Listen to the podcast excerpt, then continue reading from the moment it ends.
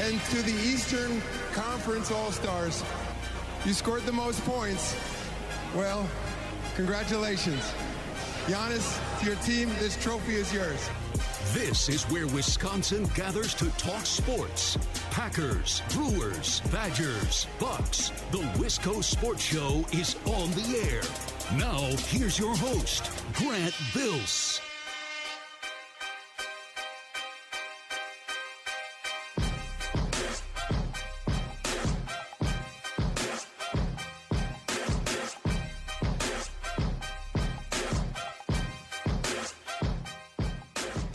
NBA All Star stuff is. It's entertaining me. It compels me. I don't think it's good conversation, but it's entertaining. Like, for example, I was talking with a friend earlier today about all this All Star stuff because I watched the 93 All Star game. The whole thing's on YouTube. Everyone keeps saying, oh, the All Star game used to be so much better. So I'm like, you know what? I, I gotta I gotta do some investigative journalism here. It's not really investigative journalism. I just watch YouTube, but I'm like, I gotta see for myself. I wasn't around in 93. I was born in 98. It was a little before my time. So I sat down, I watched the whole thing on YouTube. I didn't watch the whole thing. Not that it mattered. I watched the first half. All the intros in the first half. It was better. It was better in the early 90s. And I don't think it's because the league was better set up for a compelling all star game. I don't think it's a David Stern or a, a, an Adam Silver or a commissioner. I don't think it's a commissioner thing. I just think the players cared more in the early 90s. And it's funny, it's not lost on me. And this is what I was talking to my buddy about earlier today. It's like, it's pretty funny that all the players are like, yeah, we got to try something. We got to do something. It's like, you guys could just play basketball. like, you, got, you guys could just try harder. What do you mean we have to try something? This league, man, this league, and this is why I've, I've been laughing all day because JJ Redick went on First Take, which is a show that he does nothing but badmouth until he's on it. JJ Redick's on First Take today, talking about how Doc Rivers it never takes accountability. It's never his fault. God, Doc Rivers is the worst. Okay, find one person in the NBA that takes accountability. it's not like Doc Rivers is the outlier here. No one takes responsibility in the, in the NBA. No one takes accountability. Everyone passes the buck on to the next person. Ben Simmons, like, uh, think about the career that Ben Simmons has had.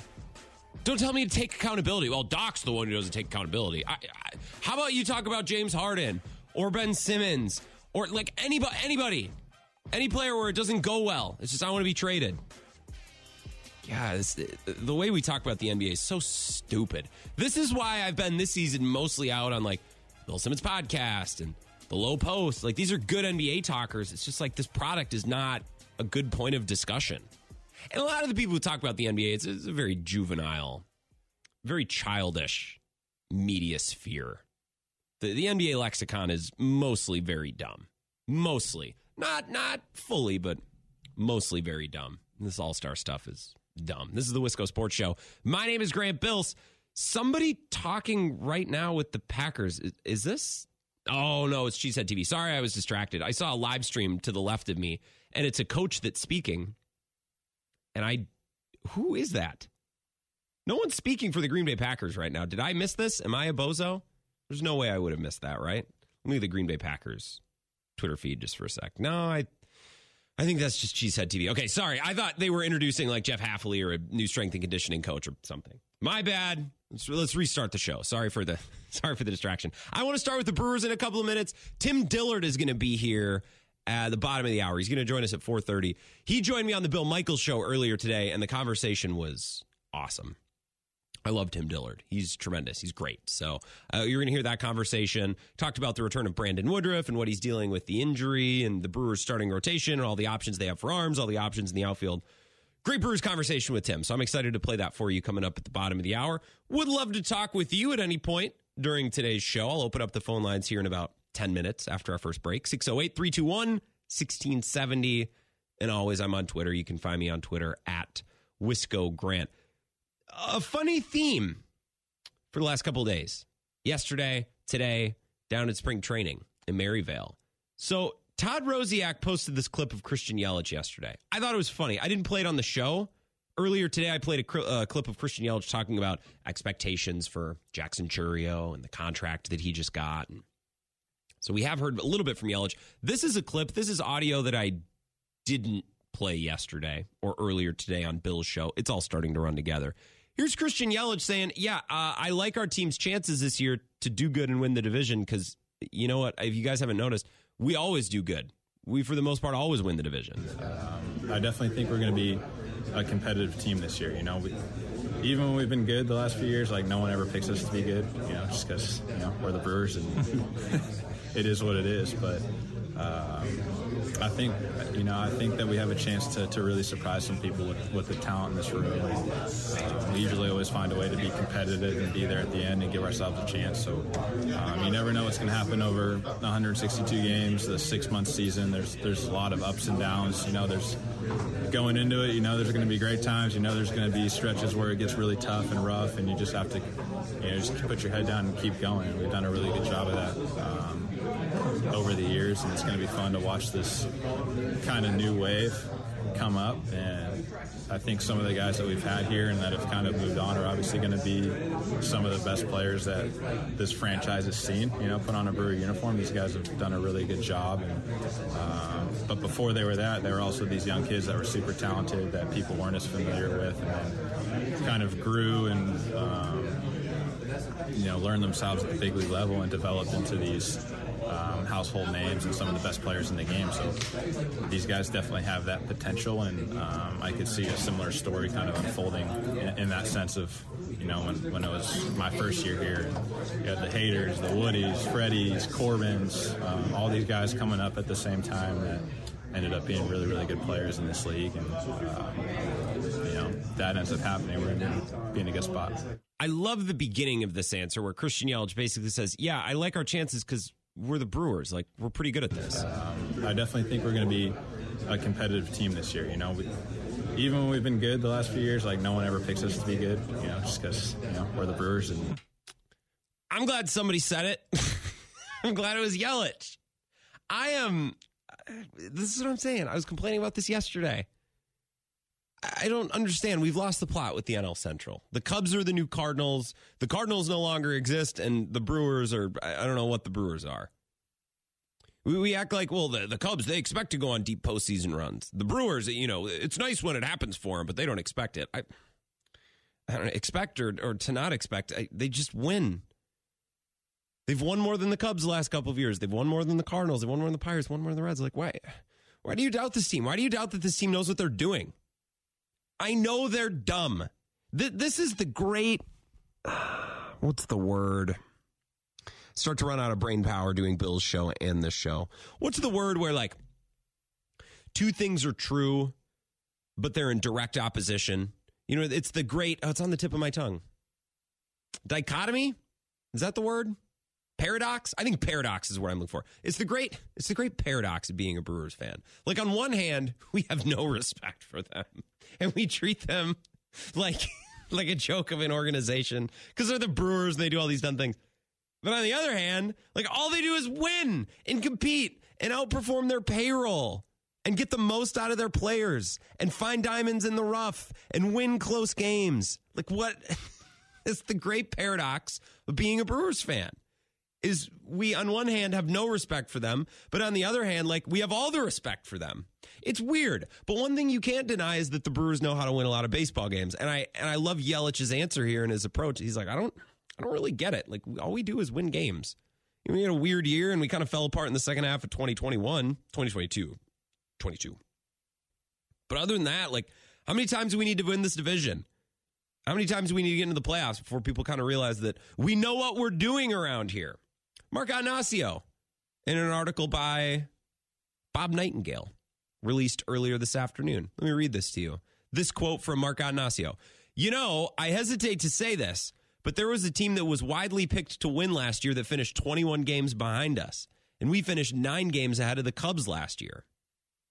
Obviously, the, the heavily favored Cardinals were the one that fell apart, finished 21 games behind the Brewers.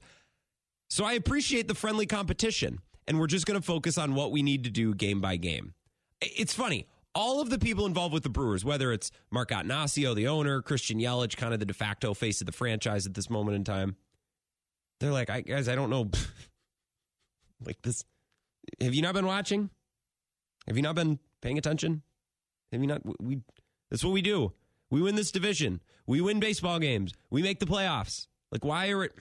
Do you think you guys can contend this year? Yes, of course. Why would we not? What evidence do we have the last five or six years that that wouldn't continue to be the case? I just and, guys, this is why like I get all frustrated when certain things are written and certain things are said about the Brewers and the Cubs. This is why this stuff matters.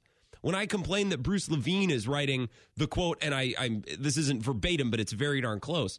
When when Bruce Levine, who's with 670 the score in Chicago, was like, when Counsell was in Milwaukee, winning was anticipated but never expected. But with the Cubs, Counsell will be expected to lead his team on deep postseason runs every year. Why? Why? Why? Why would that be expected? Why would it? Why? Have you been watching a different league? Have you been watching a different sport?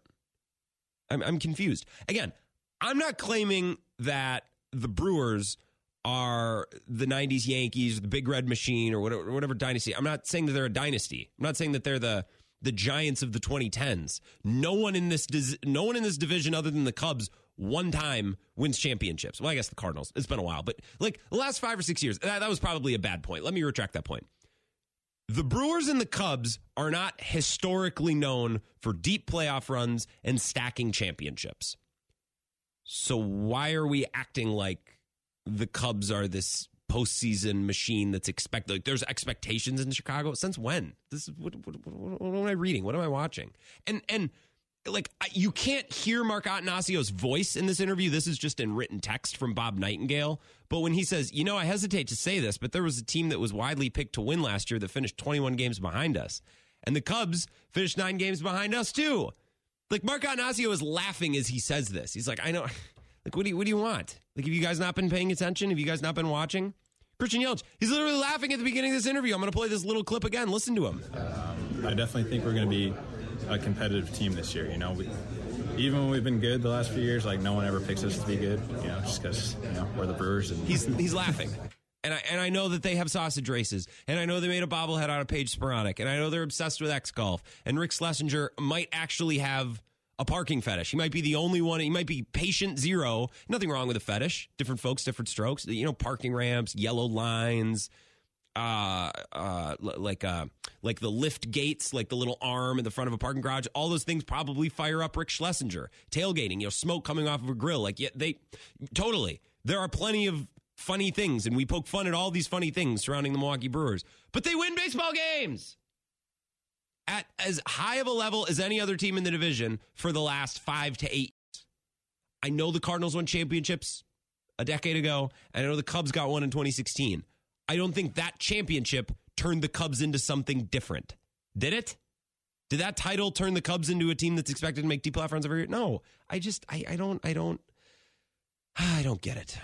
I don't. I really don't. And this is why I get frustrated because it matters. People go nuts and they start saying things that just aren't right. And it's fine to give your opinion if you think the Cubs are about to turn into this perennial contender. Well, fine, write that, but don't don't say that. Uh, whatever. Maybe I'm the only one who cares about this stuff.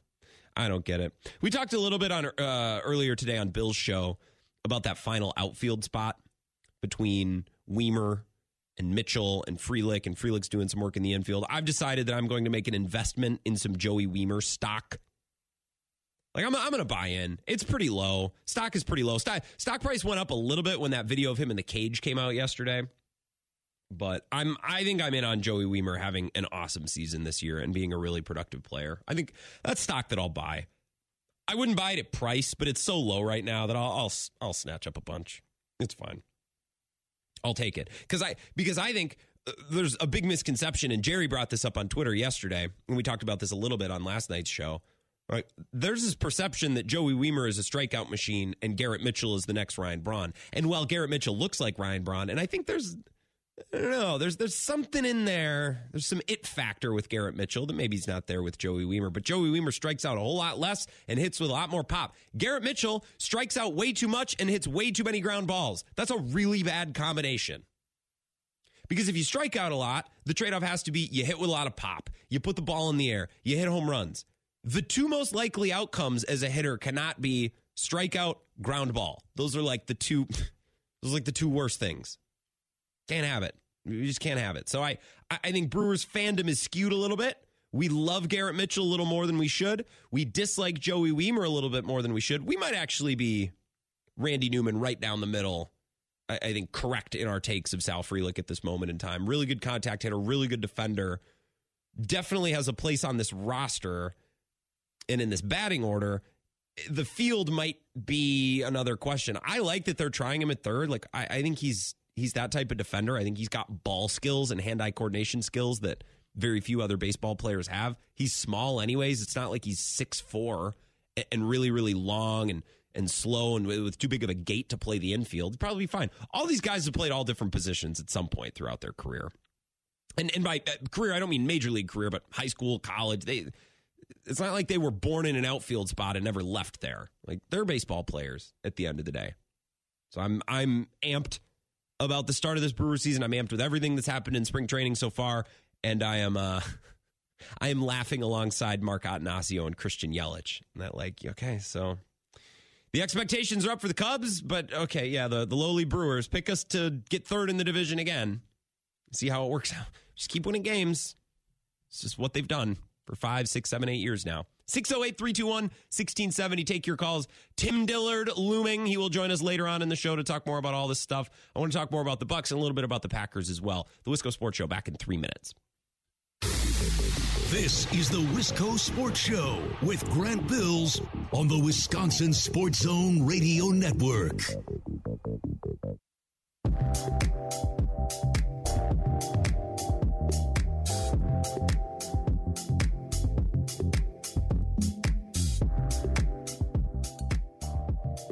Wisco Sports Show. Appreciate you being here, listening. You can tweet me during the show if you have anything to add. At Wisco Grant. Uh, Jeremy and Scotty last night tweeted me this this Tim Allen video. It's still funny. It's still I can't stop watching it. I just I don't know what it is. It's just guy stuff. We just love grunting, making noises, really of any type. I just oh. I've watched this probably 30 times. Probably 30 times since uh, he tweeted at me yesterday. This just continues to make me. Tim me Allen laugh. had the uh, Yeah. and we've done the, Remember when he did that one? no. He would Yeah. do that sometime. Remember this? That's outstanding. It's not obnoxious at all. That's hilarious. It's good, clean humor. You can tweet me at Wisco Granny. You can call the show 608 321 1670. We're talking Brewers. We're about to speak with Tim Dillard. Talk Packers. I I gotta get something off my chest about the Bucks. The, we've lost the plot as NBA fans, so that's coming up as well. Let's go to the phones. Wisco Sports Show. Who's this? Grant, how you doing? Have you lost the plot of the saying they've lost the plot? You've been mentioning that a lot lately. I know, dude. It's because I'm on the radio too much. That's the problem. I only have so many unique phrases and words I can pull. We have lost the plot on the NBA, though. I don't know. We've all gone nuts. I agree. JJ Redick, like, he, I mean, he's always been a little like piss off his whole Yeah. career. Uh huh. You know, going to Duke, being the bad boy, and then claiming, "No, I'm getting all the, I'm getting bullied. I need to, I need to, you know, work on myself." You know, suck it up. You're the one putting yourself out there. You're the one playing a Duke Blue Devil, literally. Like, take some accountability. That's all we're asking for, JJ. There's no accountability in this league, and everyone wants to come for Doc. Don't put me in the position to defend Doc Rivers, by the way. Like, I'm not some Doc Rivers stan. I just, I don't know. The Bucks lose a couple of games because they're banged up and they're not playing well, and all of a sudden Doc Rivers is an idiot and a bozo, and the Bucks are idiots. Like, I, I don't know. Save it. I don't want to hear it. I think I think the whole team just needs to go like LeBron zero dark 30 23 mode. Like Yeah. just don't do any interviews, just keep quiet, focus on the team and I mean, it's championship or bust. You don't need any more pressure doing all this media crap. Yeah, I don't know why he keeps talking. Like, I don't think it's excuses. I just he doesn't have a filter. Like most coaches keep this stuff to themselves, and he just keeps being brutally honest. Which he's not wrong about anything that he's said. I just don't know why he feels the need to say it. Yeah, like imagine Giannis being like hearing that interview with Doc being like, I don't even know why the owners offered me this job. Yeah, Oh, great. Can't wait to ride to the finals with this guy. yeah, it's a little bizarre. Anyways, did you call to talk about the Bucks? I don't mean to force a topic on you, Cohen. No, I actually meant to talk about the Brewers. And um, have you ever seen the TLC TLC show My Strange Addiction? yes, yes, I have. It- there was an episode where this guy was in an intimate relationship with his car. I think Rick Schlesinger, that might have been him a couple years ago. I I I can't count it out. I can't. The, just the weird parking thing that they have going on. He's got to have a thing for cars or for roads or parking structures and parking organization and lots. Like it's just it's his thing. I don't know. Like I've never seen someone as interested. I've never seen an organization as interested in parking as our Milwaukee Brewers. And I think it's funny. I think it's great. I, I just don't totally get it. Honestly, too, like when they do, um, you know, the blimp views or the drone views over a stadium, Mm-hmm. whenever there's a full parking lot, it just looks visually appealing. Way better than a strip of bars or an entertainment district. Yep. Give me Yep. some nice cars lined up in a row. I just think it looks good. It looks good. It looks good outside of uh, like Kansas City, outside of Arrowhead. It rocks. I love the look. I agree. And I also agree with you on like kind of all these other teams and media talking crap down to the Brewers. Like it's like with your group of friends, you know, you guys are allowed to be as mean to each other as you want. But the second somebody that's us as Brewer fans. Uh huh. But the second somebody else from another friend group start ripping on your friends the same way, you're like, Whoa, man, that's this is our guy. Yeah. And you kind of back them up. And I, I think that's where we fall as as you know, some of the degenerate Brewer fans. It's just so weird. It's a paradox because on one hand, the Brewers are so unserious and they're so easily memeable and they're so easy to make fun of. But on the other hand, like I almost trust them with my life to win baseball games. they're really good at this. They're really good at finding value and developing pitchers and doing all the things a small market team needs to do. It's it's an incredible reality. It's yeah, it's it's it's a fun. It's I don't know what to say to that. You- You're right. Yeah, It's just very weird, and I, I that's probably why Brewers fans are so wacky and fun, but also insane, is because we don't really know how to make sense of this team. I think we're just all mentally ill. Yeah, yeah, I think. Well, like, what's the payoff for us Brewers fans? What are we working toward? We know this team's never going to win a World Series. Let's be honest. But like, we're here. We sign up for it to get kicked in the nuts every summer. But they also win games. Like, we're getting kicked in the nuts in the playoffs. That's certainly better than you know what the team was before Mark Attanasio took it over. I think baseball, um, more than any sport, is one where you actually can kind of enjoy the ride. Yeah. You can enjoy the season. It's such a slow burn. You got your ups and downs, as Yelich said. So you know maybe that's why you know we just we just love our boys in brew, and there's We nothing do. wrong with that. We do. Are your Diamondbacks threatening to leave? By the way, what the hell did I see today? Yeah, they're kind of pulling a trick out of Mark's playbook where, you know, they're leaking that they might leave to the media to get some pressure on, you know, the city and the state. So I'm not putting any stock into them leaving anytime soon. We'll see what happens. But I think this was just uh, kind of a, a little bit of politics, you know, putting that out to the press. I think so too. Uh, Post game Badger space tonight, Cone. Uh, I don't know if this team is worth it. I mean, they just, I, I'm done even talking about them until they, they prove me wrong. Fair, totally fair. I don't know what I'll say tomorrow. I might not even talk about them tomorrow if they lose. What is there left to say? All right. Well, maybe I'll see you on Twitter after the Badgers game tonight. If they win by 25, maybe we'll have some things to talk about. I appreciate you, Cohen. Yep. Thanks, Grant. Have a good one and go Badgers. Go Badgers. Thank you, Cone Roller. One more call, and then we're going to take a break. Get to Tim Dillard, 608 321 1670. Wisco Sports Show. Who's this? Oh man, I can't wait till you talk to Tim Dillard. Love that guy. Do you really? Man, oh yeah, I love Tim Dillard. He's good, Great. Matt. This is Matt from Cross Plains, by the way. He's uh, he is cheerful and funny and genuine and always very generous with his time. I actually love Tim Dillard personally, and his content is awesome. I can't wait. I, you're a Cubs fan, so I didn't know if you were joshing me a little bit. No, no, I always I always sit out uh, by him where he does his uh, little broadcast from when I go to Miller Park. Oh, his little bro, where Bally's Bally Sports Wisconsin set up. Yeah, yeah, yeah. yeah, out- out in uh, right field there. Yeah, it's, it's a nice nice little spot.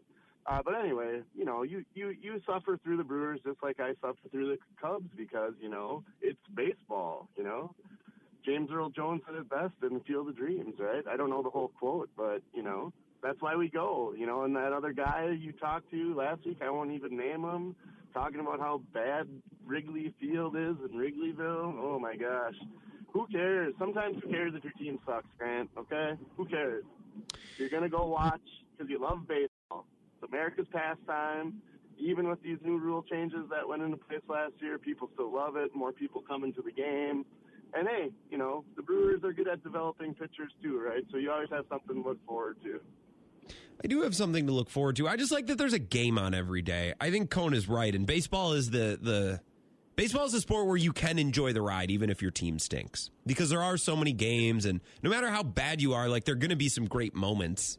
And if the if the game stinks, you can turn it off. There's another one tomorrow. I, I think that's true. The the payoff for baseball at the end of the season doesn't need to be there because sometimes the the friends that wait wait no wait no the the success of the baseball season it's it's really about the friends that we made along the way. Yeah, that makes sense. Yeah, I think. This was true, and one of the best times I had last summer was it was like a 98 degree day. I was sitting in my uh, driveway with my kids in the kiddie pool, drinking a beer, and listening to Bob Uecker call the Cubs Brewers game. It was, you know, one of the best uh, summer days I can remember. It was great. Sweet summertime, as Kenny Chesney once sang about. You're not wrong, Matt. You're not wrong. Yeah. He also said, you know, we all need to just get along, and I think we should all remember that in this uh, political season that is about to be come upon us. You know what? That's- here. That's- just get along. All right? Th- That's really good advice. And Kenny Chesney also once saying, "Don't blink." And Matt, you know, like I don't want to blink and and not cherish our time together. I don't want to blink and miss all the fun that we're about to have this baseball season. So uh, let's cherish the time we have together, even as rivals, Brewers and Cubs, and, and let's enjoy the ride of this baseball season. I'll make you that promise. Can you make me that promise, Matt, in Cross Plains? Always. The days are long, but the years are short, my friend. All right. That's what they say. Ugh. Have a good have a good night. We're gonna get to Tim Dillard, your boy. I appreciate the call, Matt. Yep. All right. Talk to you soon. Bye. Yeah, talk to you soon. Don't blink. Because, you know, just like that, you're six years old, you take a nap, you wake up and you're 25 and your high school sweetheart becomes your wife. Don't blink. You know, it's, it's, it's what Kenny said. It's true. I feel like if I blink right now, I'm going to miss all spring training. Glad that I'm not blinking. We're going to talk with Tim Dillard next. He was outstanding when he joined me on Bill's show earlier today. Very excited to play this interview for you next. Wisco Sports Show will continue to talk Brewers. We're back in five minutes. This is the Wisco Sports Show with Grant Bills on the Wisconsin Sports Zone Radio Network.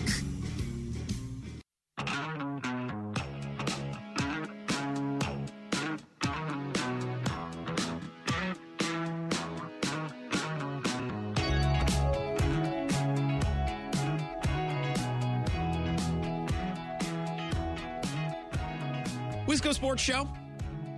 Jim Owczarski in an hour going to join us to talk Bucks. He was covering All Star Weekend. He was there. I think he said second or third All Star Weekend when I asked him.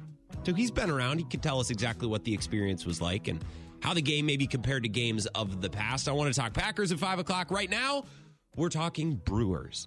And I want to play for you a conversation I had earlier today on the Thrill Michaels show. As Thrill himself has been feeling a little under the weather this week, so I've been doing my best to keep the show going. Tim Dillard, Bally Sports, Wisconsin, longtime brewer. This was an outstanding conversation. Enjoy. Tim Dillard is here now, longtime member of the Brewers organization.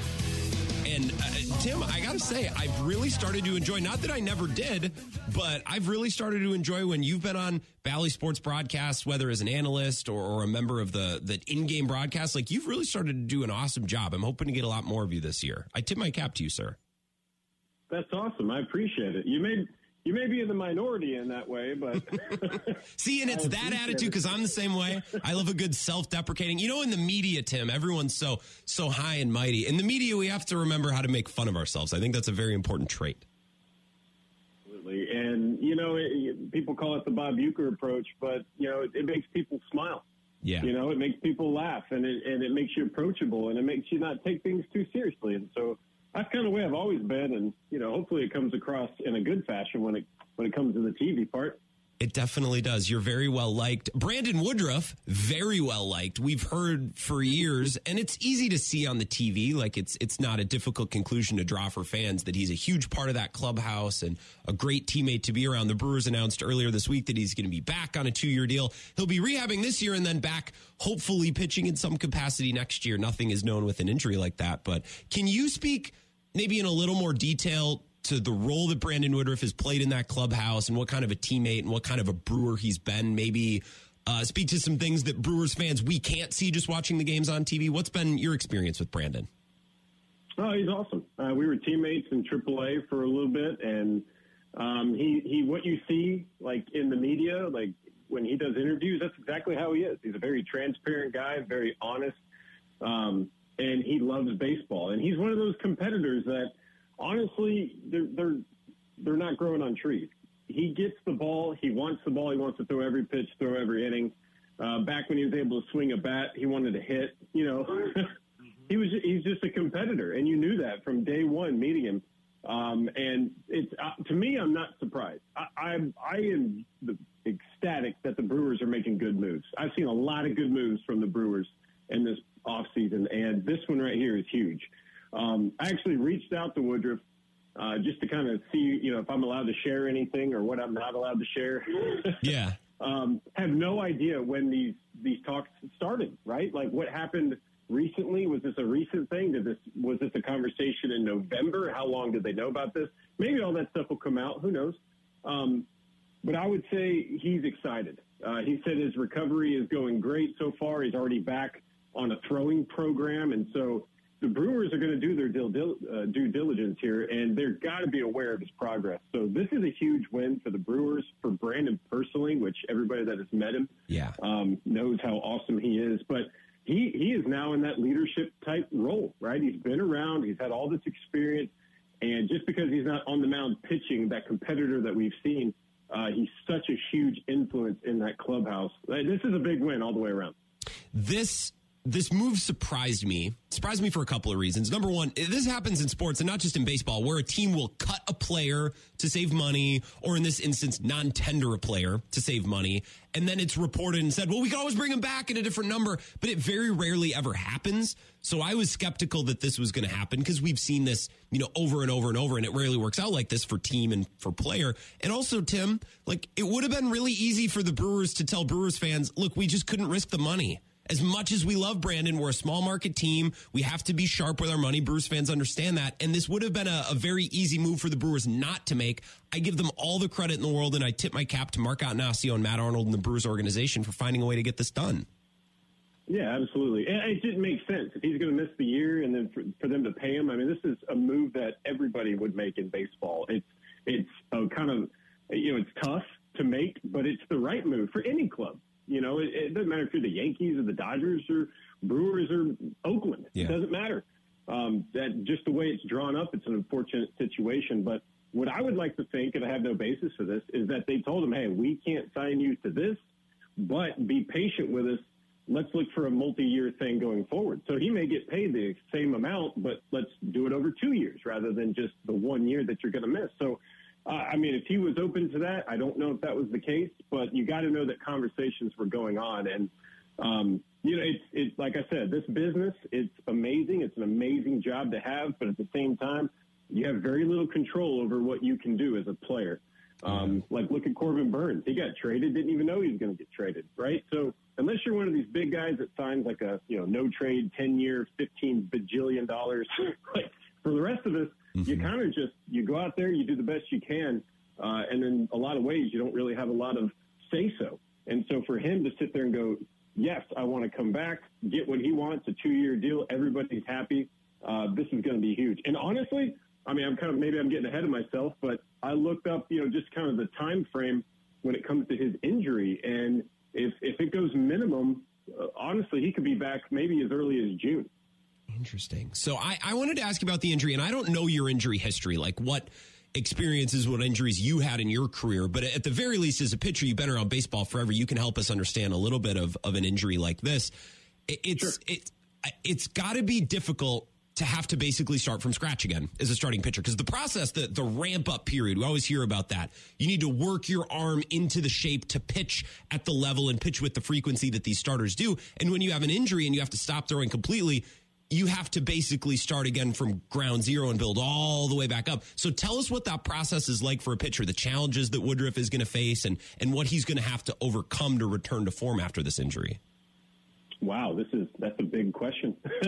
uh, well, he had his surgery in October, and it was to repair the anterior capsule, which basically he was probably just giving a little bit of too much movement. Um, it was, it's not staying put. You know, a lax those ligaments, a lot of times that capsule will just move around more than it should.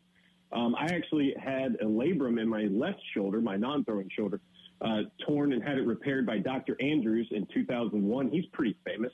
Um, and the guy that did Woodruff's surgery, Dr. Uh, Mester, he actually studied under Andrews. And so he does everybody's, you know, most of the Tommy Johns, but a lot of shoulders. You start looking at uh, Verlander, um, Sandy Alcantara, like a lot of these guys, that's who they're going to. And so that's who did the surgery. And uh, it looks like from nine to 12 month recovery for this.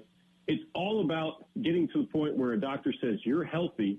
And then after that, it's kind of like, okay, you put in the hard work, you finally got the okay, but then it's that psychological factor of, do I really let this go? Sure. Do I really let this eat? And so for the fact that he's actually throwing right now is huge. It's huge. I don't know if he's throwing, you know, a flat ground. I doubt it. I don't know if he's long tossing. I doubt that. But just that he's doing those movements is going to help that psyche of going, okay, I know how to do this. Now it's all about strengthening and getting that feel back. And honestly, we're here in mid February, um, and this could be a totally different story in the next three or four months of just something amazing. And I, like I said, when I had a labrum tear, I had the pocket, the actual capsule shrunk as well, um, coming back injury from swinging a bat. And that was 20 something odd years ago. Yeah. And, and I can look at my own time frame and, and guys that I know that have gone through a similar surgery. And I mean, you, you have to know that the Brewers um, are well aware of what's going on. And I think the biggest thing on the hot stove, Billy Ripken said it best, like now the Brewers are in charge of that rehab. They're in charge of knowing what's going on, what he can and can't do, rather than, hey, let's leave this all to chance for a few months.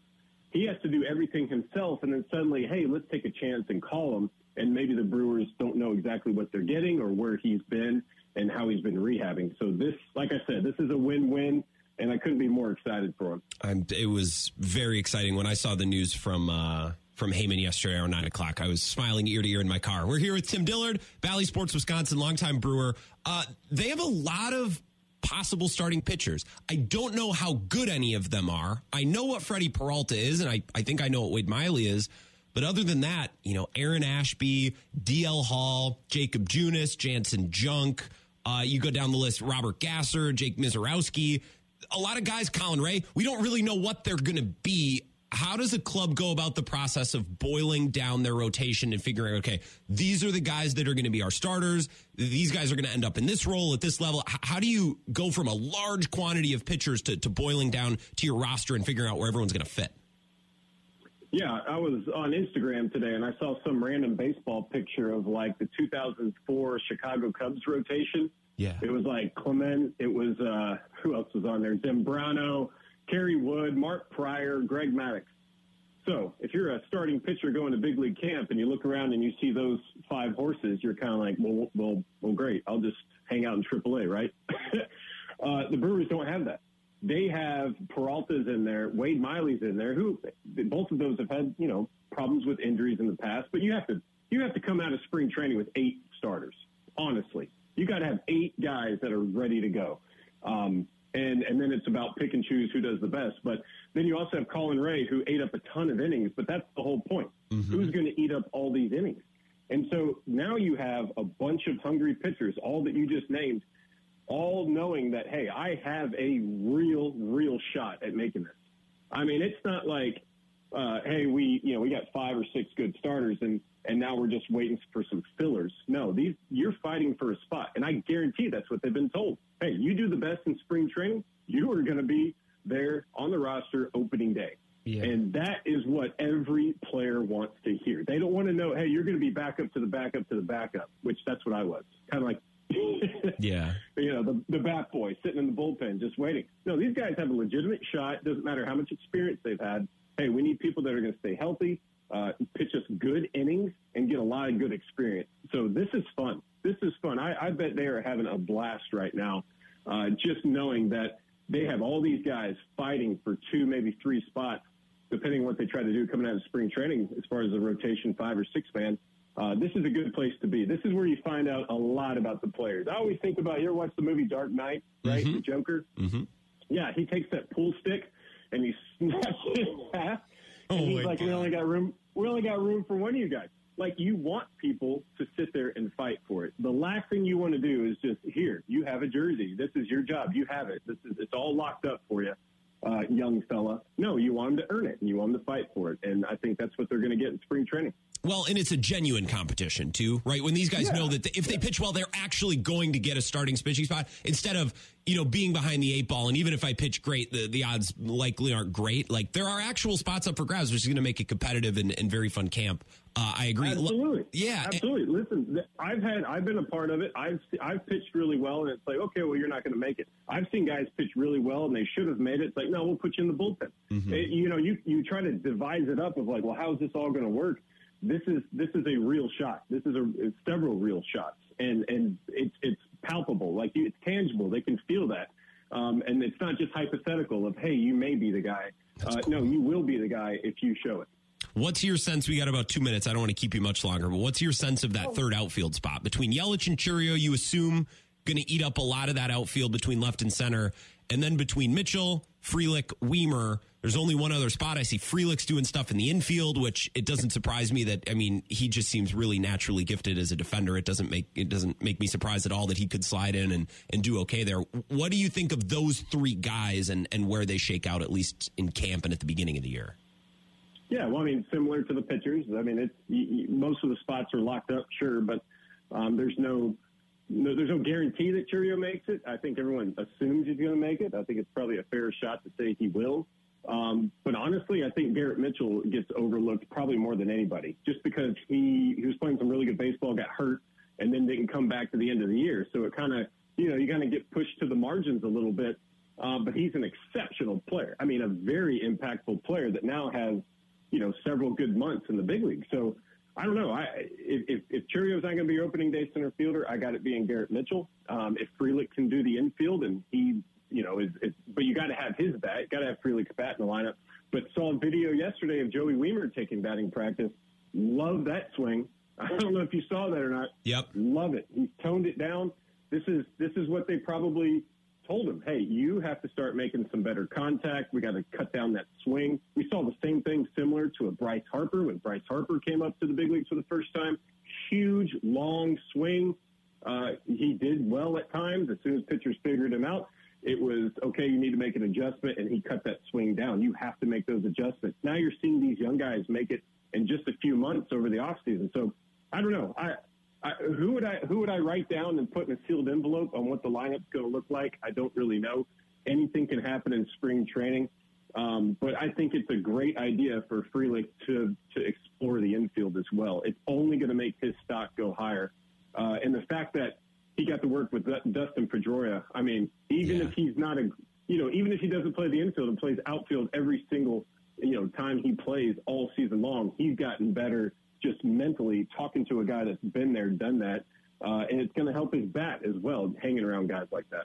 Man, I'm amped for this Brewers season. There's so much to be excited about. And it's, you know, it's not, I'm always excited for baseball, but you lose your manager to a rival and, and things seem to be a pretty major league bummer a couple months ago. And, and all of the moves that they've made and all the exciting developments over the last couple weeks, I'm, I'm just amped for the start of baseball. Tim, thank you so much for coming on.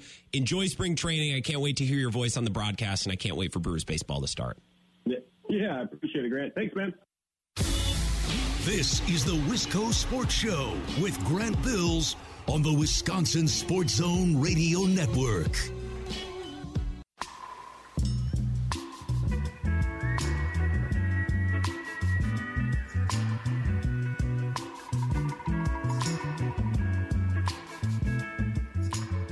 Wisco Sports Show.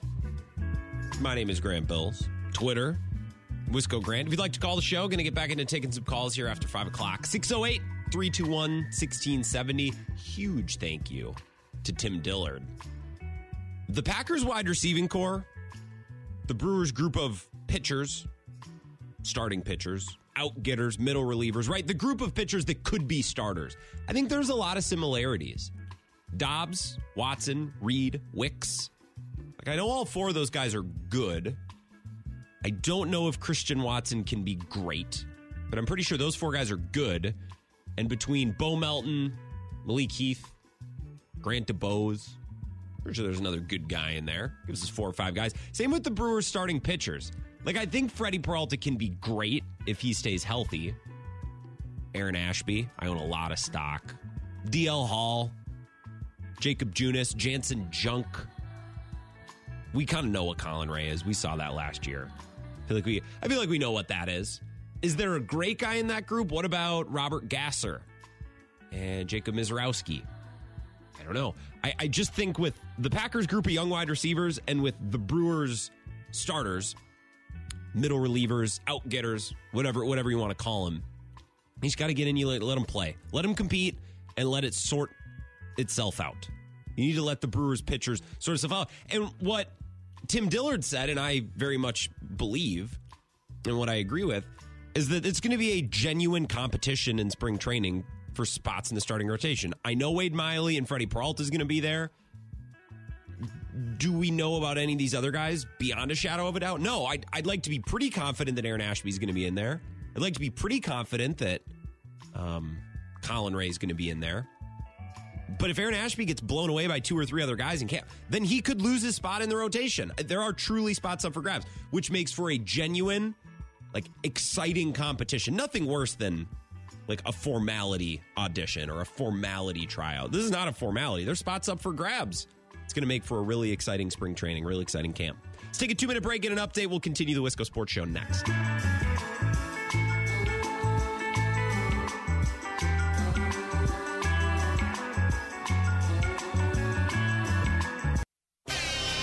And to the Eastern Conference All Stars, you scored the most points. Well, congratulations. Giannis, to your team, this trophy is yours. This is where Wisconsin gathers to talk sports. Packers, Brewers, Badgers, Bucks. The Wisco Sports Show is on the air. Now, here's your host, Grant Bills.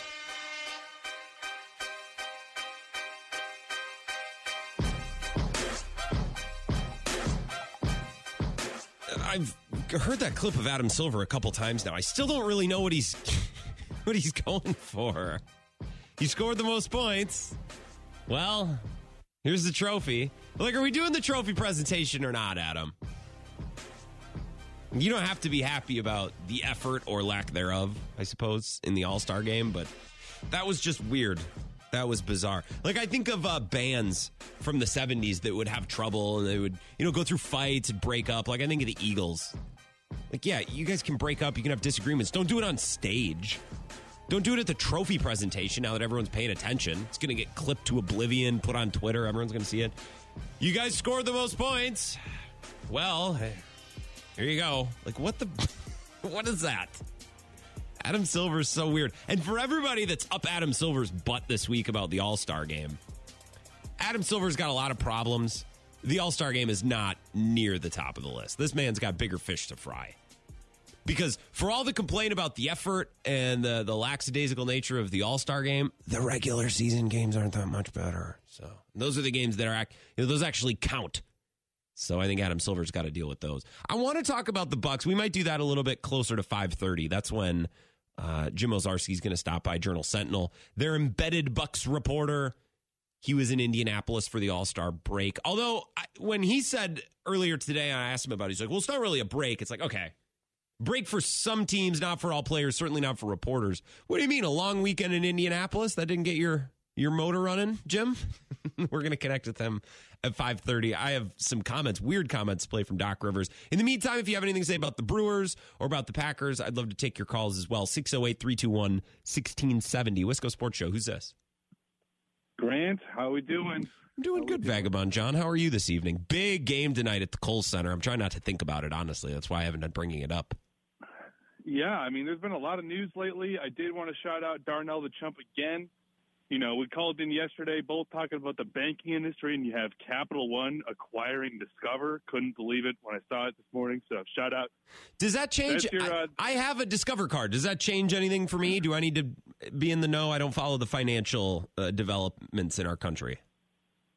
Probably not, but potentially it, it, it might. They might just reissue a new card and might see Capital One instead of Discover. But I mostly, I, to, to be, be fair, revealed. it's Stay it's tuned. it's mostly my backup card. I mostly use my American Express Platinum when I go out, but sometimes if you know, for whatever reason, I use my Discover card. Well, you know, for those of you who are big into banking, check out bankingdive.com. Our editorial is saying this is the biggest news since 2019, so get excited. Interesting. On to sports. I, I get super excited for big banks of all businesses in our country. That gets me fired up. So I'll have to read about that tonight. All right, continue. Sports. Yeah. Sports, yeah. Kohl Center. Um, I have a take. Uh, first of all, updating everybody. No, I will not be walking uh, on a little bit of a limited uh, participation this week in practice. Ankle's a little sore, so definitely not going to be walking to the I game was again. I That was going to ask you that by the way. You sounded like you were maybe walking or doing something. I was like, "Are you walking to the Kohl Center again, dude?" I am walking now, but um, this is a big game, and I think you know after today, right? Here's the stakes: if we win, it's going to further divide the Wisconsin basketball fan base because you're going to be people saying, "Look, at the band-aid is on. We're back on the road. This team can still be dangerous in March." But if if we lose this game against Maryland, who's not a great team this year, they're not, No. you know, they're pretty much your average Big Ten team. If we lose, I think we're going to see some of the you know fence sitters start to hop on. So talked a lot about it in the morning show this morning. It seems like people are mostly consensus. Greg Gard needs another year with this young team. But if we lose again, man, it's getting uh, it's getting a little dire. I do like the 98% chance to make the NCAA tournament because you know, two percent. What could possibly go wrong? I mean, let's say the Badgers come out tonight and they lose.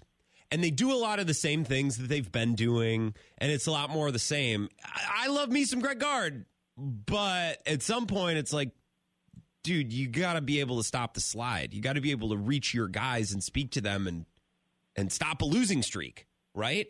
And I Yeah. like, I'm certainly not going to come on the air and defend Greg Gard tomorrow if that happens. Yeah, and it's a young team, and with a young team, what you'll love to see is growth over the course of the season. And you know, granted, there have been injuries at some key positions. Right, Blackwell's been out for a little bit here, but I don't know. I just think for a young team, you like to see that development.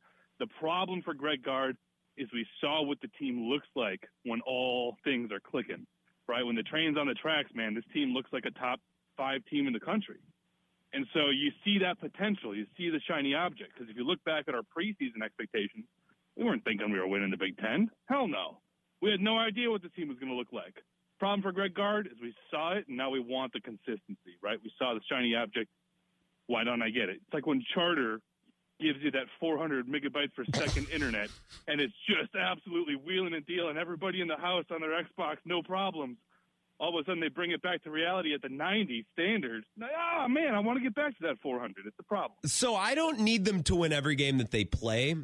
I don't think it's unreasonable for fans to expect like you can lose to one of Rutgers in Michigan. You can lose to one of Iowa or Ohio. You know what I mean? Like I understand maybe they could come back down to earth a little bit. Maybe they weren't the sixth best team in the country, but this is this isn't acceptable. I don't care how much they overperform. And by the way, the same thing happened last year. They got off to a great start, and we saw them perform early on, and and they they, they won some one score games. They should have beat what was the team they they lost to on like a like an offensive rebound at the last second. It was around Christmas, around the holidays. I don't even remember. But this isn't that dissimilar to what happened last year. Like they could come back down to earth a little bit, but they shouldn't collapse like this. Yeah, it's the mid-season collapse that becomes a growing trend, and as a coach, that's just absolutely telling of your staff. Um, take that Ben Kenny will not like. I am all the way back in on 8 p.m. tip-offs. Uh, being able to go to the gym, about to get home, making a little chicken fajitas for dinner, gonna relax a little bit. We're gonna leave for the Kohl Center on 7:30 for a late night, you know, weeknight game.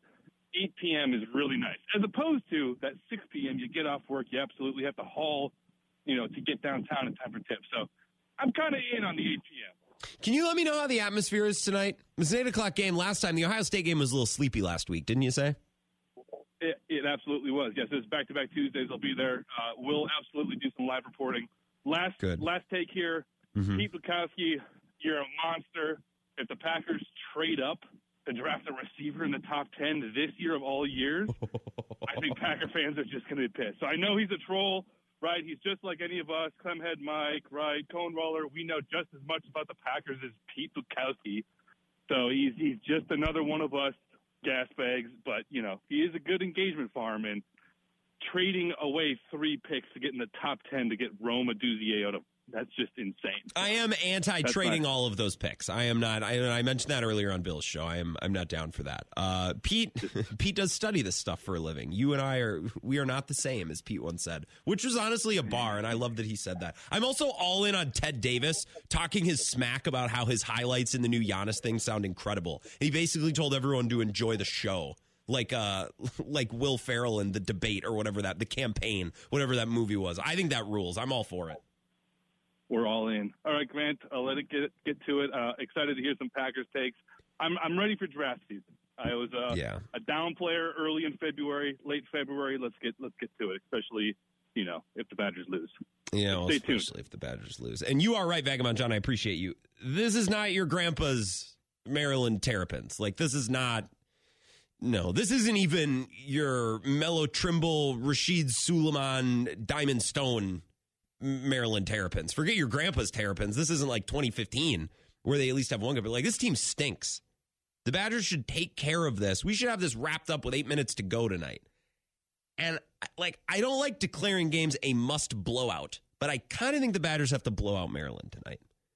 And I think if they lose, God, I hate doing this. I'm not saying the fire. Well, the fire guard crowd will be out. I'm just trying to wonder if anyone will join the fire guard crowd if it happens tonight. Because look, I understand that they probably weren't the sixth best team in the country, but you can't look like that for two months and then completely fall off the face of the earth. You come back down to earth a little bit, fine. Maybe you lose to one of Michigan or Rutgers. You can't lose to both. You lose one of Michigan, Rutgers, Iowa. You can't lose all three. Maybe you lose one of Nebraska, Purdue. I'd ideally not like to lose both, especially when you have Purdue at home and when you're up so big at Nebraska. I, I just, I- again, I'm not asking this team to go undefeated. I am a reasonable. I am nothing if not reasonable with my expectations for my Wisconsin Badger basketball team. But you can't show us how well you can play and then drop off the face of the earth for the last two months of the year. I'm not doing this in back to back years. So I'm not saying I'll jump on the fire guard. I won't, I won't do that, nothing like that. But my eyebrows are going to be up. And if somebody wants to call the show tomorrow after the Badgers lose and be like, I think we should fire guard, I'll be like, all right, tell me more. Like I'm not, I'm not gonna, I'm not gonna poo poo you. I mean, I don't really poo poo anyone, but I especially won't poo poo you tomorrow. 608 321 1670. Wisco Sports Show. Who's this? Hey, Grant, Ed McQuanico. Hey, Ed. What's going on? Not much. Uh, I, I was t- uh, thinking about the Badgers as well today, and um, I was kind of thinking, like, it seems, you know, the trend that Vagabond John was talking about um, kind of goes along with, like, what I think is their Achilles heel the past couple of years is just them losing, like, one or two players. Like, last year was it Crowl or Wahl that was hurt for a long time, and we went on that skid.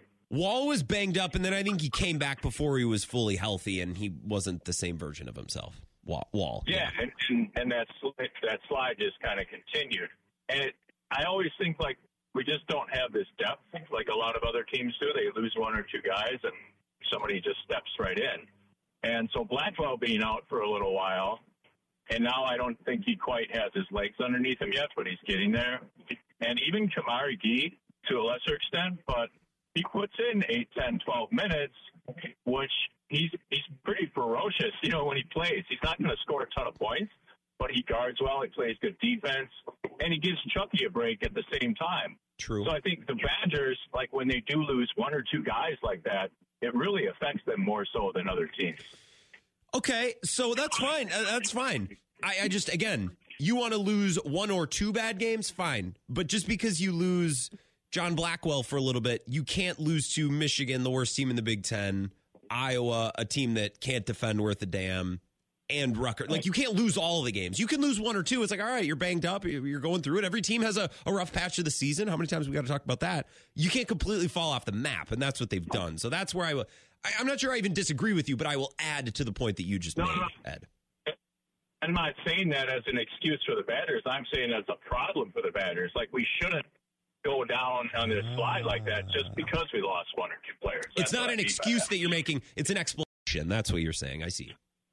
Yeah, well, and, it, and it's a it's a bad one. Like I like I said, other teams you know don't seem to struggle with that. Maybe like you said, one or two games, but we lose a couple pieces like that, and it's like all hell breaks loose. And yeah, that shouldn't happen. So you know whether it's coaching or like you said, you know just not being able to get your guys to to mo- to motivate to you know turn it around when they need to. It's it's really important, especially when you're talking about a tournament coming up, because that's where you need to have that sort of uh, resourcefulness and, and ability to be back things like that. But I'm, I'm optimistic. I think they're going to make make a good run tonight. I think Blackwell will have a good game, and uh, yeah, we'll see. I think they need to beat Cheeks tonight for me to feel better. And if they win confidently tonight, I'll be like, all right, you have my attention back. I'm not declaring anything, but like, let's see it now. Let's see you start to turn the way. Because if you stop the slide, you get a nice win tonight. You can carry that into your next game and your next game and your next game. You're just running out of season, right? So if you want to do anything but backslide into the Big Ten tournament and eventually into the NCAA tournament, you got to get it started now, Ed. We're running out of time. It's almost March, baby. Well, you know, and I think Chucky has really been playing excellent too. Like you know, he's going to get two, three steals a game, and they're it's it's electric when he does it. You know, he's he's playing, he's firing on all cylinders. I think everybody's got to step it up. He's scoring more, that's for sure. I, I need always more from Crowl, always more from Wahl. It just seems that way every game. Well, I'm going to run. Ed, I appreciate you. We will uh, talk tomorrow, win or lose, I suppose. All right, sounds good. Take care. Ed in Mukwonago. Appreciate you listening, calling. Always, Ed. I'm on Twitter at Wisco Grant. You can call the show if you'd like, 608 321 1670. Let's take a break now. I want to come back, share with you some thoughts that I had about the Packers earlier today. And then Jim Owczarski, the Journal Sentinel, is going to join us to talk about the Bucks and All Star Weekend. He was down in Indianapolis. We'll talk to him at around 530, 535, somewhere in there. Just giving you the, the detailed rundown in case you're planning out the next 45 minutes of your life. It's the Wisco Sports Show. We'll be back after this. This is the Wisco Sports Show with Grant Bills on the Wisconsin Sports Zone Radio Network.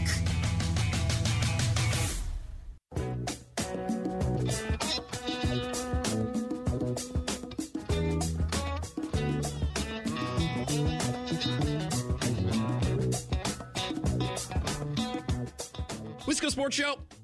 Jim Owczarski coming up in about 10 minutes. Journal Sentinel, nice enough to join me, give his recap, give his accounting. I almost said give his recounting, but I don't think that I don't think that makes grammatical sense. He's going to tell us about the time that he had in Indianapolis. Okay, covering the All Star game, Malik Beasley, Damian Lillard, Giannis, all there. Jim Owczarski will join us coming up after our next break. And a couple things I wanted to get off my chest surrounding the Green Bay Packers. You know, they hired Jeff Hafley, new defensive coordinator, and then this week it was announced, actually yesterday, I believe, late yesterday evening. Uh, yeah, it was yesterday evening. The Packers hired their new strength and conditioning coach. We're going to have a guest specifically on to talk about the role of a strength and conditioning coach and the role they play in an organization. We're going to do that later this week. Someone from UWL, Exercise Sports Science Program, legendary program, by the way, in the YX system. That's coming up on Friday. But last night, back to the Packers, Aaron Hill, strength and conditioning coach, his resume spent the last five seasons with the 49ers. He has a degree in kinesiology, sport, and exercise science. He interned at the University of Minnesota, had an internship with the Panthers, worked at Vanderbilt, and then Kyle Shanahan hired him in 2019. That's his background. That's pro football talk. So hat tip to Florio and Charean Williams, who did that reporting. I don't know anything about a strength and conditioning program. I don't know anything about what it means to be a strength and conditioning coach. I don't know anything about really anything, honestly. Um, I certainly don't have a background in physical therapy or exercise sports science. So I can't tell you whether Aaron Hill is going to be a good strength and conditioning coach. I don't know. I don't even know what a strength and conditioning coach does specifically. Right? I feel like I have a general idea, but that's about it. But I love the fact that Matt LaFleur made this move in conjunction with the move Joe Barry, Jeff Hafley, defensive coordinator. Because these two moves being made pretty much in succession this offseason shows me that Matt LaFleur gets it. Okay. He gets it. So here's what I mean. Have you ever moved? Have you ever moved? You moved at some point, certainly. You moved out of your parents' house someday uh, to an apartment, to a house. Maybe you moved uh, from a smaller house to a bigger house. You upsized. Maybe you moved from a big house to a small house. Downsized. Empty nesters. Kids out of the house. You know, it was too much house. Couldn't keep it clean or whatever. I don't know. Everyone's moved at one point in their life. I've moved every year since 2019 which I'm hoping this year maybe isn't the case. Either this year's going to be the year that I don't move or the year that I move with the intention to not move again for a while. Not really sure. I need to figure that out by the time my lease is over. Anyways, we've all moved, okay? And every time that I've moved, I think, what, what can I get rid of? Is there anything in, in this apartment that I don't need? Is there anything that I need to address uh, in in my life? Do I need to go see the dentist? Do I need to go to the bank? Do I need to? Go, and yes, most of these things I only do once a year. I, I don't like doing things. So when I move, it's like, all right, turning over a new leaf, living in a new place. I'm handling lease information and I'm doing all these logistical things. What else should I take care of? What else should I knock out at this moment in time? Right. And I think the Packers are doing a little moving themselves, not from apartment to apartment or house to house or a big house to a smaller house or from a house to a dorm or vice versa. The Packers are moving from one era to the next. This offseason, they are completely and totally shifting from the Aaron Rodgers era into the Jordan Love era. And I know that that transition from quarterback to quarterback technically made last offseason, but felt like there was a little bit of a holdover. We didn't really know what Jordan Love would be, didn't really know what Matt LaFleur would be. Going into this offseason, we have a pretty good idea. Uh, we have a, we have a pretty good idea that Jordan Love can play in this league. We have a pretty good idea that Matt LaFleur can coach in this league even without Aaron Rodgers. Right? So we have a better idea going into this offseason than we did last offseason that the Packers are comfortably and confidently moving into a new era. They're going from a house to uh maybe a they're they're going from here's here's what here's what they're doing. They're going from a three bedroom, two bathroom house out in the country to a sleek, uh, modern, uh, efficiently sized townhouse. Right, that's what they're doing. They're going from the old era to the new, to the young, to the clean, to the sleek, to the cheap right? I, the cheap, I, I don't know housing prices. I, I, I don't know. But, but you get my analogy, right? They're moving. And Matt LaFleur looked around this offseason and said, all right, transition period. We're, we're doing a little bit of moving here. What needs to be addressed? What needs to be taken care of? I've thought maybe get my own strength and conditioning coordinator, you know, making a change there. I've thought about it. I think it's time. Let's take care of it this offseason. While we're doing all of these other changes, we might as well also handle this. Right? Same with defensive coordinator. Joe Barry made a good enough case this year that he's not the worst defensive coordinator in the world. I know that's not a ringing endorsement, but coaches have been fired for a lot less and retained for a whole lot less as well. But Matt LaFleur said, eh, you know, we're going through a transition period. We're moving this offseason. Let's take care of it. All these things. So I, I don't know if Jeff Hafley's going to work out as a coordinator. I don't know if their new strength and conditioning coach, Aaron Hill, is going to work out. But I'm glad the moves were made now because to me, it's Matt LaFleur recognizing this is a good opportunity to take care of some things that maybe I've wanted to take care of. And we're changing over eras. We're changing over. Might as well change this too. Might as well take care of this as well. 608 321 1670. Let's take a call and then we'll take a break. Get to Jim Owczarski. Wisco Sports Show. Who's this? Ridge Runner Mark, how are we doing, sir? Ridge Runner Mark, this is your neighborhood, 520, 525. This is this is your your your time. I love this. Oh, yeah. This is I get to ponder while I drive home and listen to you pontificate. Oh God. Um, I I think one of the great things about Matt LaFleur's specifically the strength and conditioning coach. I think it's a reflection of how comfortable he is, one, with Jordan Love, and two, with the state of the team overall, that he can do a deeper dive and say, okay, we know what worked. We have a sense of what didn't work. Defensive coordinator, we're going to make a change there. But let's do a deeper dive on what we can do to improve. Because as he said at the end of the year, he told his players, don't expect to come back and be the same as you are right now yep. and to have the same success. We have to do better. And he looked at, and I've heard, and I saw a little, uh, a few little, a little bit about this. The big thing with strength and conditioning was probably tied to Eric Stokes and Christian Watson and and their hamstrings and their issues with not being able to get back on the field or constantly being hurt. I believe that they and Christian might be doing this on his own. They're doing a deeper dive onto let's look at what isn't working and figure it out as opposed to you know, back in the good old days, well, well, man, he's just injury prone. Time yeah. to move on. So let's figure this out. And Matt LaFleur is comfortable enough with a lot of the other details that are going on that he's going to focus on that and say, no, we need you, two guys. Let's figure out what's wrong and let's fix it. And we have the opportunity to do that because he's comfortable with everything else or a lot of the other things that are going on. Then now he's like, okay, this is the detail that is going to help put us over the hump. This is the detail that I want to focus on and get this right so we have one less problem to worry about.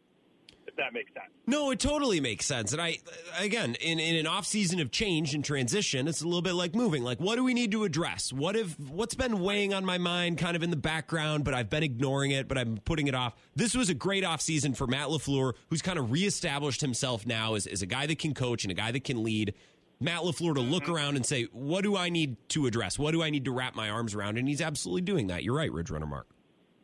Yeah. So I mean, I thought that the the hiring or the getting rid of the strength and condition was huge because if you look at it, we've always complained about people getting hurt, and every team does it, but it just feels like maybe it's just you know biased because we're Packer fans.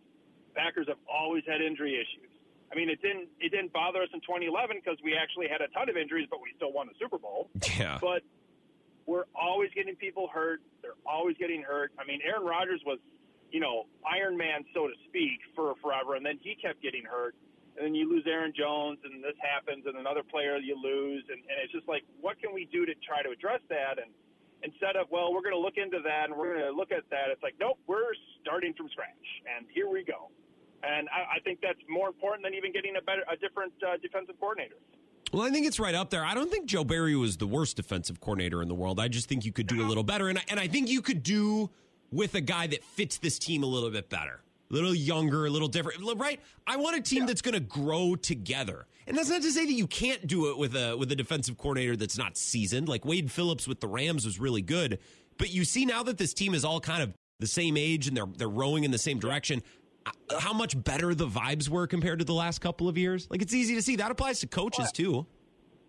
Yep. Well, and he's and, and since he's coming from the college ranks, he knows quote unquote the kids of this last four or five years. So he's got a good sense of how he can work with those kids, um, and now work with with you know guys who probably have a little bit better of handle things than college players, but he still understands the communication path. So that's just going to be a bonus as well. Got to be able to connect with these kids and reach these kids. That's what Jeff Hafley's got to be able to do. That's a very niche reference, but one that I felt I, I needed to make. I appreciate you, Ridge Runner Mark. I got to get to a guest. Have an awesome night, okay? Take care, man. Ri- Ridge Runner Mark, take care. Underrated caller, Ridge Runner Mark. Ridge Runner Mark is never mentioned. You know, I talk to people about the show. I'm like, yeah, you have great callers. You know, Dave from Monona is wild, and Eric on I ninety is a little, little wild, and you know, Ridge Runner Mark is just Ridge Runner Mark's just been bringing it for like the last three or four months. Like every time he calls, I'm like, damn, that was good. Like that was. Really good. Underrated caller, Ridge Runner Mark. Let's take a five minute break. Jim Owczarski, Journal Sentinel. He was at the All Star game. He was at all the festivities. He's going to report live on what he saw with Giannis, Dame, Beasley, the whole kit and caboodle, the All Star break is a whole, Indianapolis, all of it. We'll talk with Jim next on the Wisco Sports Show. This is the Wisco Sports Show with Grant Bills on the Wisconsin Sports Zone Radio Network.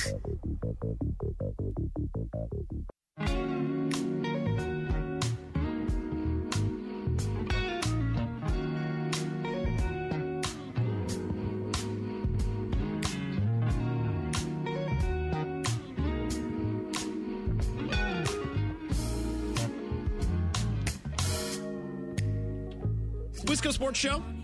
Appreciate you listening, and I appreciate you putting up with me this week as if you have a choice. We would do a Bill's show. He's out. He's under the weather. You, surprise! Two, you get me for two more hours.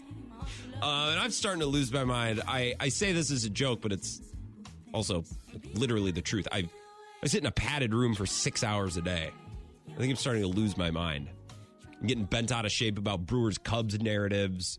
I'm defending Doc Rivers, which I never thought I'd do in my life. It's not really a defensive Doc. It's more of a I don't want to hear it from JJ Redick of all people type of thing. So maybe we'll talk more about all those topics tomorrow. We're going to begin to wind down the show with Jim Owczarski, who is in Indianapolis. He joined me earlier today to wrap up Bill's show, and the conversation was great. A lot of good information about the weekend and about what comes next for the Bucks. Here's Jim. The Milwaukee Journal Sentinel. Jim, welcome back from Indy. How was the All Star break? How were the festivities? Did you enjoy?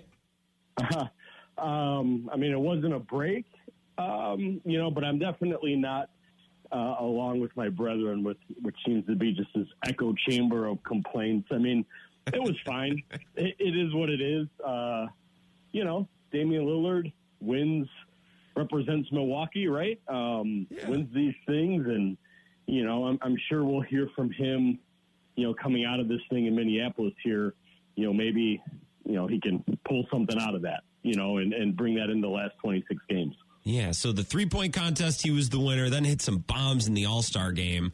I kind of thought, and I, I, was saying right before I brought you in, I kind of thought that it was Haliburton's moment. You always assume, especially in an instance where the, the All Star game is in a market like Indy and they have a star like Haliburton, you just kind of figure that maybe he would be the guy that gets more shots and because the all-star game is a very weird thing. Like anybody can shoot at any time but it seems that there's this unspoken thing like oh you got it going you keep shooting or it's your home city you keep shooting. It's it's a very weird game filled with kind of unwritten understandings between these players. It's very bizarre.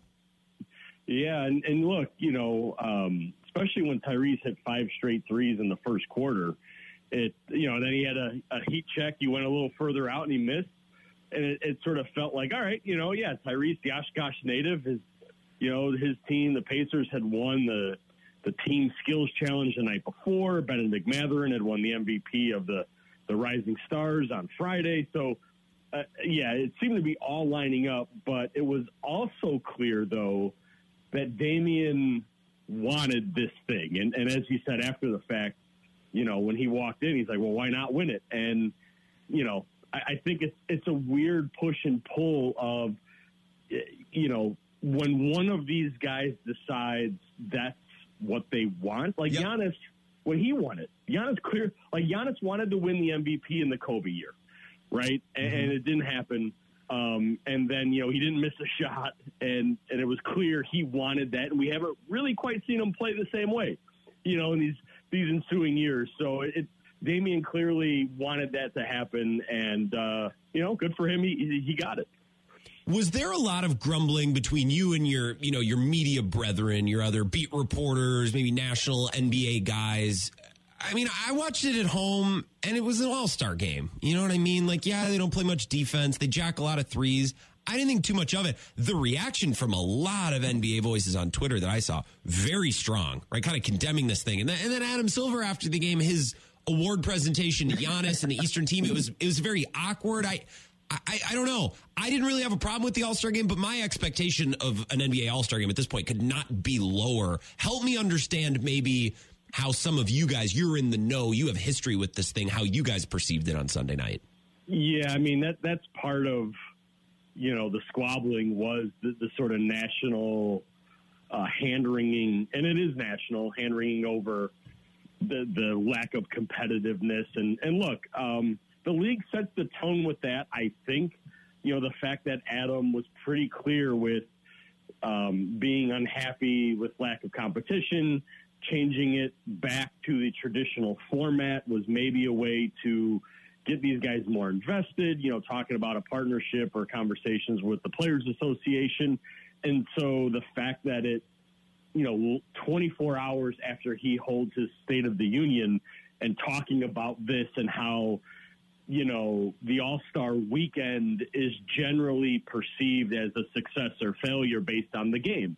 You know, Indianapolis, oh, it's great on Thursday, Friday, Saturday, game sucks. Oh, Indianapolis sucked. Like, like he mentioned that, and and it is true to a degree because the game is hooked to the host city. Yeah. And if if it's remembered as whatever, like that that that's I don't know if it's a stain, but it's it's attached. And yeah, like and, and again, there are local beat writers there. I was there because there were a couple, you know, Malik Beasley in the three point competition, but it's not the full contingent of of locals, right? So it's a more national um, uh, collection of writers and broadcast and international media. And yeah, you know, if Adam wanted a competitive game, that did not happen. Um, and clearly he was unhappy with that. And I think, how does that not trickle down? And I, I don't know, man, Grant. I, I look, the, the Pro Bowl finally went to flag. You know, like yeah. it, it is, it is what it is. And I hate, I know people hate that phrase, but the days of these things mattering are lost and they're gone. And it has nothing to do with player A, B, and C right now. It just, it's the nature of the sports, plural, because tell me an all star game that's any good. Um, and yeah. it's just, they're just trying to figure out ways to make their television partners a little happier. And maybe they'll find it, but I, I, I agree. I, the bar is low. Um, there were some fun moments. There were some funny moments. I, like to me, that's all you can kind of ask for. I think as a as a viewer. I would tend to agree. And I know there are folks that have watched the NBA. Like I pulled up this morning when I was having breakfast and, and drinking coffee and getting ready to come in. Like I watched a lot of the 1993 All Star game on YouTube. And I'm like, wow, okay, so people who do talk about how it used to be better and it used to matter more, it did. And I don't know if that's just my generation, as I'm 25 and I'm a similar age to a lot of these. You know, I'm a little bit on the younger side, but this is more my generation maybe they just don't care as much. I I don't know. I don't know if it's uh, necessarily a problem or a problem that can be solved. It's it's just the reality. Jim Owczarski's here. One more All Star specific question. Then I want to talk about the Bucks coming out of the break. The All Star break, the All Star game, I should call it, was in Indianapolis. This week is a very good opportunity for the NBA to occasionally highlight markets that don't get a lot of national shine. Milwaukee wants to host one of these things at some point. Do you think the NBA does a good job of of promoting and celebrating a market like Indianapolis when they get to host an All Star game, or do you think that that's something that NBA voices and people within the league could do a better job of? No, I, I do think the league really does a spectacular job with that. I, this is my third All Star game. Now, Cleveland a couple years ago was a little different in that they were unveiling the top 75. And so um, I, I don't know if Cleveland as a city got a ton of shine because it was, but I mean, their reward was the top 75. I mean, Michael Jordan showed up, right? And, and LeBron was back. And so, you know, maybe we didn't get a whole lot of rock and roll Hall of Fame stuff, but like they got that. Um, Salt Lake City last year, I thought was was showcased in Indiana, in Indianapolis in particular. Their their history with the game of basketball. Um, you know, Bucks legend Oscar Robertson. I, I've got connections to Oscar when I worked in Cincinnati. When he went to University of Cincinnati, uh, they, you know, he he got a statue um, for his role in, you know, breaking color barriers, uh, desegregation, free agency. I mean, Larry Bird was out. They, I mean, if you were a Bucks, if this was Milwaukee, you know, there was a timeout break where they brought out every single living Pacers All Star, and this includes Brad Miller, who played for one year in Indy and went to an All Star. I mean, there were a couple of guys who I'd never heard of, you know, and they got their love, and and I think the the city and the state were really really well represented. I, I believe that also was the case in Salt Lake City. So, whenever Milwaukee gets its and, and I do believe it'll happen. Uh, you know, we'll find out if there are any Bucks at that point who can be in the game. Yeah, you yeah. know, but um, I do believe that whenever that occurs, Milwaukeeans, Wisconsinites for sure will feel like the league is recognizing the city and, and the state in that way. That's cool. I wish it could have happened a little sooner. And, and who knows, maybe Giannis and maybe some of these guys are still here and maybe the Bucks still have a similar feel. I don't know. It, it kind of feels like right now is when I would love for this to be happening. And Fiserv is beautiful and the area is great. We'll, we'll see. You know, we can cross that bridge when we get there. If I was Doc, Jim, and you and you tell me if this is a crazy way to think about it. If I was Doc, I would get the team together this week, and as we rejoin and begin, I would just treat this week as as opening day. We're zero and zero again. Don't worry about anything that happened pre All Star break. We're going to start from scratch with this roster now with Patrick Beverley and not campaign with this coach and not Adrian Griffin. Is that possible? Is that an approach that you think would make sense? What, what is Doc's message now coming out of the break to his guys? So it, this is interesting. Um, they they are off until essentially Wednesday. Because look, Damian, Giannis, Malik had to work this weekend. You know, they just got home. you know, when I did, um, and I do think, you know, they're they're, they're not going to do anything today, tomorrow. Um, they're actually going to Minneapolis and and, and going to get some work in up there. Um, a real practice. Probably the only. I don't know how Doc's going to approach it, but if they want to go live, Grant, five on five, if they want to push it physically, this is probably the only practice they can do that um, because all the other guys have been off since they left Memphis. And, you know, obviously, who knows what that will mean against the Timberwolves, the number Yeah. one team in the West. Could be another blowout, but I don't think that really matters to them. I think now we'll see. So, and the fact that they're doing it there as opposed to home also makes me think, to your point, Doc is like, okay, we're leaving Milwaukee. We're going to spend time together Wednesday night. We're going to have this practice in whatever fashion on Thursday. We're together Thursday night. Like it's sort of, I'm curious to see how Doc positions it, but it feels like that reset, um, a true reset in a way. Um, because again, if they're able to squeeze in a practice again, Grant by between now and April 14th, I mean, it's going to be, it's, it's not going to be live, you know? Um, so I don't know. We'll, we'll find out. I mean, Danilo Gallinari should be with the team. I mean, the, the full makeup should be together in Minneapolis, um, assuming that becomes official before they, they get on any planes. Um, but yeah, I, I would think this is okay. You know, Doc's had a chance now, 10 games. He gets these days, you know, to map stuff out.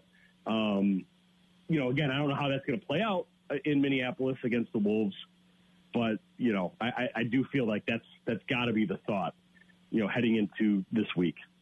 Interesting. It's got to get better, right? Like, make me feel a little bit better about where we're going to go over the next two weeks. Because there are people throwing dirt on on this team and Doc. Like, this hire is a failure. JJ Redick's, you know, doing JJ Redick things on television. Like, people are smarter than than assuming that the Bucks are cooked and this hire isn't working and the season's done, right? Like, come on. Yeah. So look, Doc. It, it, the Bucks obviously extolled the virtues of hiring Doc Rivers, 25 years experience. Yep. You know, all these wins. Well, the downside to 25 years of experience and all those game seven losses and 3-1 blown leads is there is a lot of baggage, right? And and Doc just does not have the best national perception. Um, and I, you know, the championship, everyone gives them that, but on that talking point national level, that was a very long time ago. Yeah. Right? I mean, some of it, Chris Livingston was a small child. you know what I mean? Like, um, it, it, it, so there, there's a lot of baggage between then and now. I think, and, and there's nothing you can do about that until or if they advance to an NBA Finals. And so I, I don't really think that's going to affect the team. Um, now, in terms of you're saying like the general, hey, how do I feel about this? Look, the Bucks have played the best defensive basketball they have all season long in the last 10 days. It is without question. If you want to look at raw points per game or if you're into metrics, um, and, and run run NBA.com stats, advanced stats, they, they have not played this well defensively since they fired Mike Budenholzer last spring. Um, so that is without question. Now, unfortunately, they went from being this historic offense to one of the worst. And Yeah. Khris Middleton has missed five games. Brook missed three. Damian missed one and played on one leg where he probably should have missed. So th- it was their time for injury, which has really hampered the scoring. I I think, you know, if any of those guys play any of those games, instead of three and seven, they're probably five and five, six and four, and everyone's feeling a little better about this. So I don't know. I and again, I, I don't know what Minneapolis is going to look like. That is the number one team in the West, whatever this practice is. But um, you know, Grant, I, they are playing better. At some point, they're going to need to win some games. Um, and Giannis did call him out. Look, uh, over at jsonline.com, scroll through the All Star stuff, which is fun. But Giannis said, "Hey, do we want this?"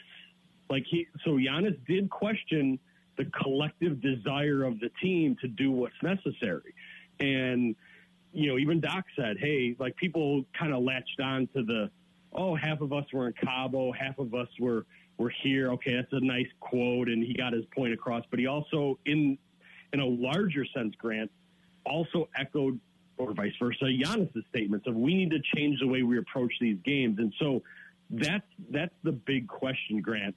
Were were some of these habits that were baked in under Griff while they were winning were sort of laissez-faire type of attitude. Our talent will carry us. Let's just wait till the playoffs. Look, that's bitten this team badly the last two years. That's why they've made all these coaching changes. So I think that's the big question. It's not so much Doc Rivers. It's not so much X's and O's or Pat Bev or Gallo or whatever. It, it's it's do they answer Giannis's question? Do Yes. they want it? And I don't know if we're going to know that until certain markers, and I don't. Those, that's that intangible, Grant. I don't know. I mean, that's that's the. Um, I, you know, Bill, you will be checking in on with me on that. I'm sure. Yeah. Um, as we go on. and we'll see it. It won't be difficult to see. something that I've said about the Bucks, we got about 60 seconds, but something that I've said is they always look surprised down the stretch that the other team is trying so hard to beat them. And I like I, I need it to not look like that to really start to feel better. You know, that's Yeah. that's kind of where I stand. And I would agree with Giannis's comments. Yeah. Exactly right. That's I think that's where they need to get out of whatever it is they're in. And again, unanswerable until it's answered, Yeah. one way or the other. I got you, Jim. I appreciate you coming on and putting up with me. Bill will be back, and, and you guys can be back to your, your typical conversation next week. Thanks for the time, Jim. Uh, looking forward to it. Speak soon. This is the Wisco Sports Show with Grant Bills on the Wisconsin Sports Zone Radio Network.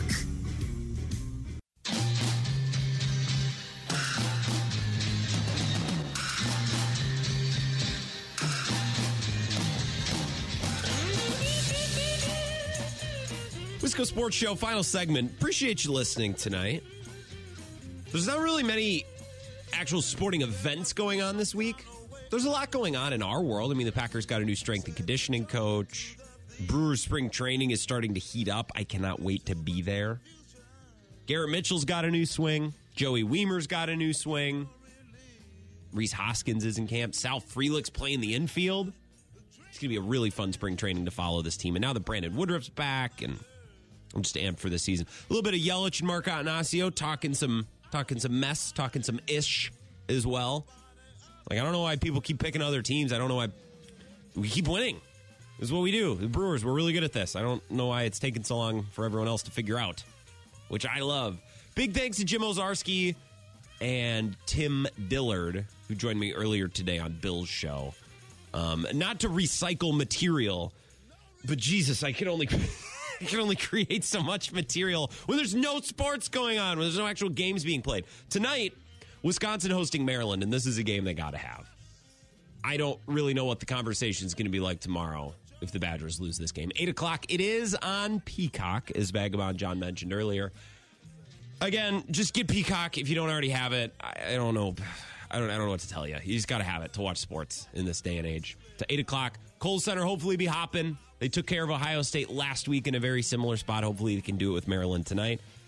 Win, lose, or draw. I guess just win or lose. We'll talk about the game tomorrow, what it means for the rest of the season, and if they lose and it's bad, maybe what it means, big picture for the program. I would like to avoid having that conversation tomorrow. Have an awesome night. Enjoy the Badger game. I'll talk to you all tomorrow at 4.